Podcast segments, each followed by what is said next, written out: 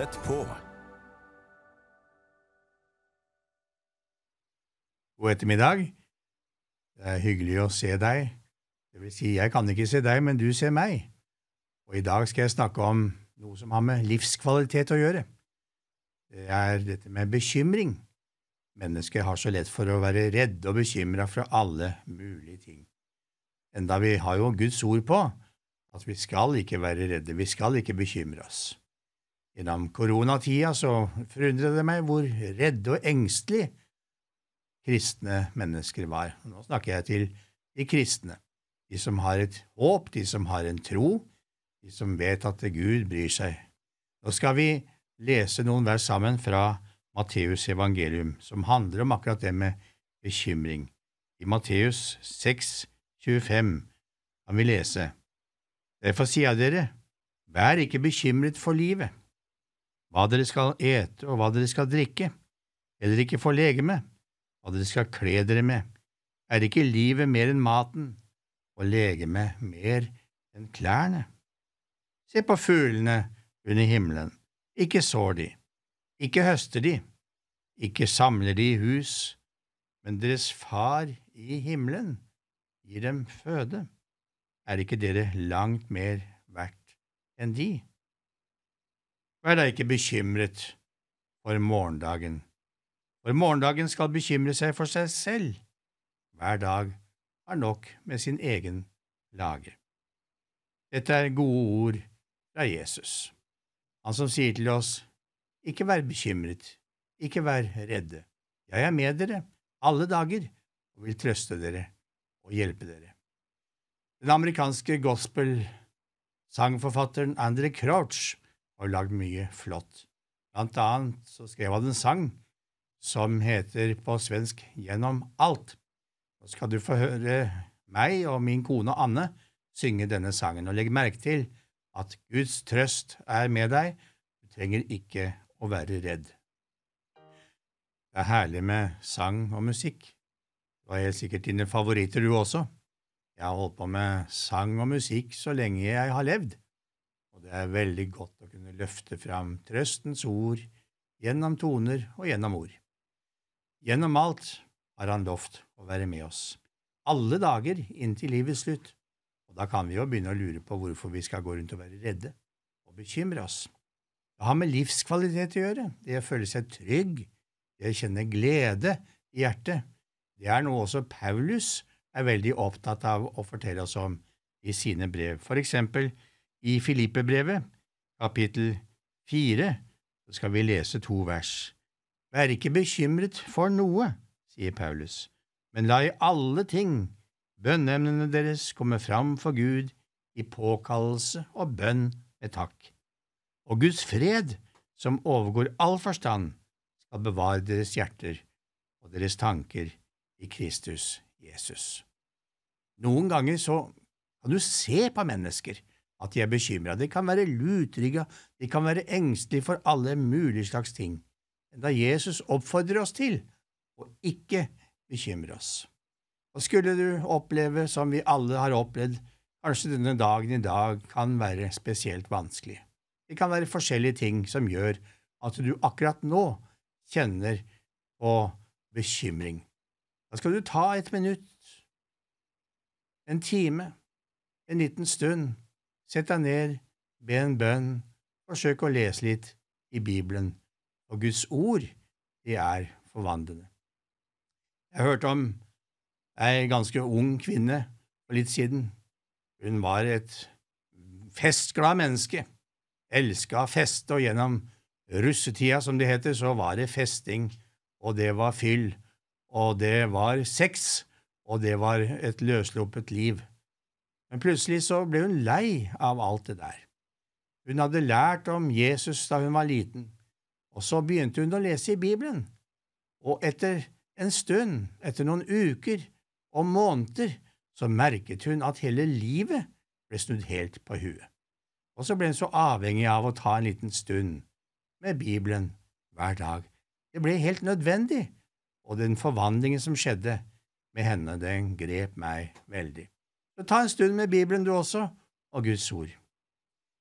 Sang og musikk, ja, det er noe som jeg syns er veldig viktig, og det er jeg sikker på at du også har dine favoritter. Når jeg som musiker da noen ganger kommer borti bakgrunnen for en sang, så tenker jeg det er veldig interessant å stanse opp for hvordan en sang ble til. Og nå skal jeg fortelle deg om bakgrunnen for en sang som du helt sikkert har hørt. Den heter Blått en dag, og det er den svenske tekstforfatteren Lina Sandell som har skrevet denne teksten Blått en dag. Hun eh, hadde godt samarbeid med flere komponister, blant annet en som heter Oskar Anfeldt, som lagde flere melodier til Lina Sandell. Hun lagde hundrevis av tekster Lina Sandell, og oversatte en del historier fra engelsk til et tidsskrift som hun var redaktør for i mange år. Og så var det en dag en historie som hun kalte for En viktig lærdom, sto på trykk i dette tidsskriftet, som het altså Korsblåmann. Og jeg har lyst til å fortelle deg denne historien litt forkortet, for den synes jeg er veldig tankevekkende, og den går veldig inn på dette her med at vi ikke skal være bekymret, at du ikke trenger å engste deg, men at du kan ta en stund om gangen. Det holder, det, noen ganger med en time om gangen. Det var et gammelt veggur som hadde hengt på plass i 50 år i et gammelt hjem på landet og dette vegguret det stanset plutselig. Den gamle urskiven skiftet farge av forskrekkelse, viserne gjorde forgjeves forsøk på å fortsette sin vandring, hjulene stanset av forundring, og loddene hang stumme, uten at den ene forsøkte å kaste skylden på den andre. Men omsider besluttet urskiven å foreta en undersøkelse i sakens anledning. Viserne, hjulene, loddene bedyret alle sin uskyld, men til slutt så var det en som tok på seg skylda, og det var pendelen som svingte fram og tilbake, fram og tilbake. Jeg er den skyldige, og jeg ønsker å avgi forklaring, sa pendelen. Sant å si er jeg trett av å svinge frem og tilbake. Med den forklaringen så ble det gamle vegguret så helt ute av seg av ergrelse at den nesten begynte å slå. Din dovne skjelm! ropte urskiven. Å, hva det angår, svarte pendelen, så er det lett for dem å snakke slik, fru Urskive. Som vi alle vet, de som setter dem så høyt over meg og beskylder meg for dovenskap, sitter hele dagen og bare ser folk inn i ansiktet, og på den som går ut og inn.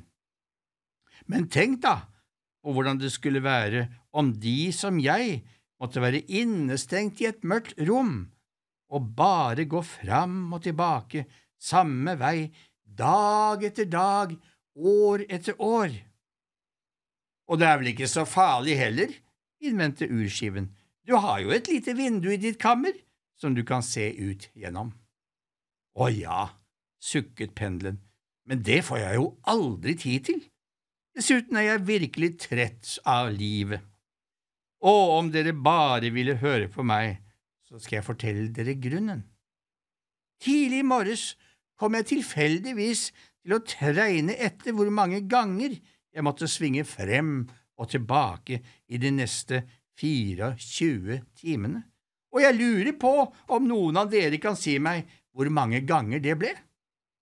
Minuttviseren, som var flink til å regne, svarte kjapt 86 400 ganger. Og pendelen svarte forundret ja, det er helt riktig, og dere kan selv forstå at bare på tanken på de 86 400 gangene var nok til å knekke en stakkar. Da jeg så begynte å multiplisere de 24 timene med måneder og år, må ingen undre seg over at jeg helt og holdent mistet motet og besluttet å stanse. Urskiven holdt på å gå fra konseptene under denne lange utgytelsen, men behersket seg etter noen øyeblikk og sa, Min kjære herr Pendel, Jeg er helt forundret over at en slik flittig person som dem kan gi etter for en slik fristelse. Selvfølgelig har de det travelt. Det har vi jo alle sammen. Men si meg, er det ikke tanken på arbeidet som lammer dem, eller er det arbeidet selv? Vil De være så vennlige å prøve dette ved å svinge fram og tilbake seks ganger? Pendelen samtykket og bevegde seg i sin sedvanlige rytme. Var det svært trettende? spurte urskiven. Nei, ikke det minste, svarte pendelen. Det er ikke over de seks gangene jeg beklager meg, ikke engang over de seksti, men over millioner. Vel, fortsatte urskiven, tenk da på at selv om de et øyeblikk kan tenke dem de millioner av ganger de har å svinge fram og tilbake, kreves det likevel ikke mer enn én bevegelse av dem i øyeblikket, og for hver sving har de ett øyeblikk til disposisjon. Pendelen erkjente uten omsvepp logikken i dette resonnementet og gjenopptok øyeblikkelig sitt tålmodige arbeid. Lina Sandel sier om denne fortellingen, som hun altså oversatte fra engelsk. Med blikket festet på framtiden og alle de vanskeligheter den har i beredskap, fristes vi under tiden til å gi oss over, og som oftest er det ikke tanken på hver spesiell vanskelighet som bekymrer oss, men snarere på hele børn, en masse som vi i fantasien ser reise seg omkring oss. Hvordan skal jeg greie å komme gjennom det og det, sukker vi og glemmer trøsten i Guds løfter. Som dagen er, skal styrken være. Vi bekymrer oss for morgendagen før morgendagen kommer, og enda Herren har sagt, Vær ikke bekymret for den dagen i morgen, for den dag i morgen skal bekymre seg for seg selv. Hver dag har nok med sin egen plage. Hvor tåpelig å lesse tyngden av et øyeblikk som kommer, og det som er. Vi skal ikke ha mer enn én dag, én time, én stund av gangen, og for hver dag ny nåde, ny kraft, ny hjelp. Og så satte Ina Sandel seg ned, og så skrev hun denne velkjente sangen som vi er så glad i alle sammen. Vi skal høre den litt senere. Bekymringer. Kanskje vi skal øve oss opp til nettopp å følge denne historien, dette rådet som lyser gjennom denne historien til oss. Det var en svensk journalist som sa en gang at alle svensker burde synge blott en dag en gang hver dag, eller lese den. Det ville hjelpe dem til å leve et mer avspent og rolig liv. Ja, det er noe sant i det. Vi trenger ikke stresse. Vi trenger ikke å, å, å være så urolig og bekymret for mange ting. Jo da, jeg har opplevd bekymringer, jeg også, det kan jeg si deg, og noen ganger så syns jeg virkelig det har vært så tungt at jeg lurer på går dette bra? Så når jeg forteller deg om at vi ikke skal være bekymret, jo da, jeg har som du vært bekymret, men så kommer Gud, og så hjelper han oss gjennom dagene, og han løfter oss opp over det som er tungt og vanskelig. Jeg tror det handler om å utvide sin horisont. Jeg tror at Gud vil utvide vår evne til å tåle belastninger. For på den måten så kan vi komme mennesker til hjelp som er i nød, og som har bekymringer, og som har plager. Du vet, hvis vi ikke hadde hatt noen bekymringer eller noe motstand i livet vårt, så tror jeg ikke vi hadde vært mye brukbare i møte med våre medmennesker. Så det som du og det som jeg har opplevd av bekymringer og motgang, og som vi har kommet igjennom, det setter oss i stand til å være gode medmennesker og gode rådgivere for de vi møter, og som er der ute. Noe av det vanskeligste som jeg opplevde for ja, ganske nøyaktig ti år siden, faktisk, i disse dager, det var å bli kasta ut av det huset jeg bodde i. Økonomien rakna, Det ble veldig vanskelig. Og jeg tenkte dette er tøffe tak.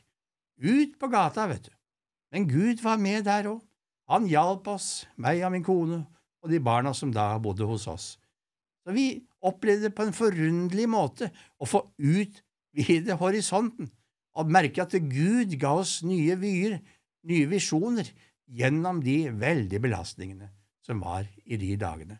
Og Det var ikke det at han kjøpte noe så veldig fint og flott. Nei, langt ifra. Det var bare en periode med totalt inntektssvikt. Det var merkelig. Jeg kan knapt nok forstå det. Kanskje du har vært borti noe lignende? Kanskje du strever, men du skal bare legge dine hender i Jesu hender, og han skal hjelpe deg. Det er underlig å lese om en mann som Josef i Det gamle testamentet. Jakobs yndlingssønn, vet du. Det står at Herren var med ham i alt det han foretok seg. Jeg tenker det er en underlig påstand. Ja, men det var sant. Josef ble kasta ned i en brønn av brødrene sine. Han opplevde å være livredd. Det står at han, han ropte, han ba for sitt liv. Men brødrene de var sjalu og misunnelige, så de ville ikke høre på ham.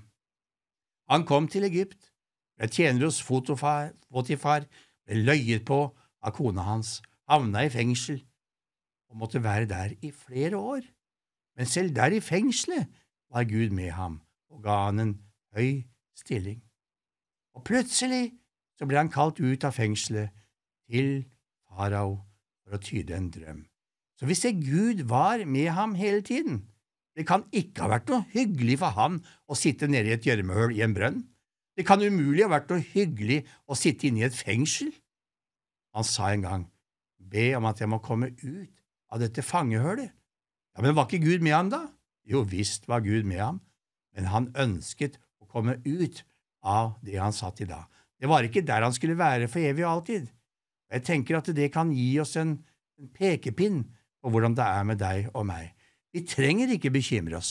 Vi trenger ikke være urolig. Selv om du er i stor prøvelse og stor vanskelighet akkurat nå, så kan du kjenne på det at Gud hjelper deg akkurat i den prøvelsen du står i nå. Og så kommer du gjennom, og så kommer du ut på den andre sida, ut av tunnelen, ut i et nytt lys, ut i nye oppgaver for Herren. Ja, du kan bruke alt det du har vært igjennom, det beste for dine medmennesker. Så jeg vil si, vær ved godt mot, ikke vær redd, ikke vær engstelig, for Bibelen lærer oss om det, at vi trenger ikke uro oss. Bekymringer kommer til oss alle sammen. Vi kom til Lina Sandel også. Hun opplevde å være på en båttur en gang. Plutselig så faller hennes kjære far i vannet, og ingen klarte å berge ham. Hun måtte forskrekket se at sin kjære pappa rukna. For en forferdelig belastning. Hun skrev vakre tekster, nydelige sanger, etter det ingen er så trygg i fare som Guds lille barneskare. Det kunne hun skrive etter at hun har vært igjennom en så sterk og stor prøvelse, og hennes sanger og tekster har blitt til stor velsignelse og stor hjelp for mange mennesker i Skandinavia, i Norge og utover. Jeg har ikke tall på alle de gangene jeg har spilt akkurat disse sangene hennes i begravelser og andre arrangement. Det er min oppmuntring til deg i dag, når du skal nå få høre eh, denne vakre sangen Blått en dag, så skal du få tenke på det jeg har sagt nå. Du skal få kjenne det, at det blir en sterk opplevelse for deg om Guds omsorg og trøst og hjelp. Så Gud velsigne deg rikelig, vær ved godt mot, sett din vei til Herren og stol på ham.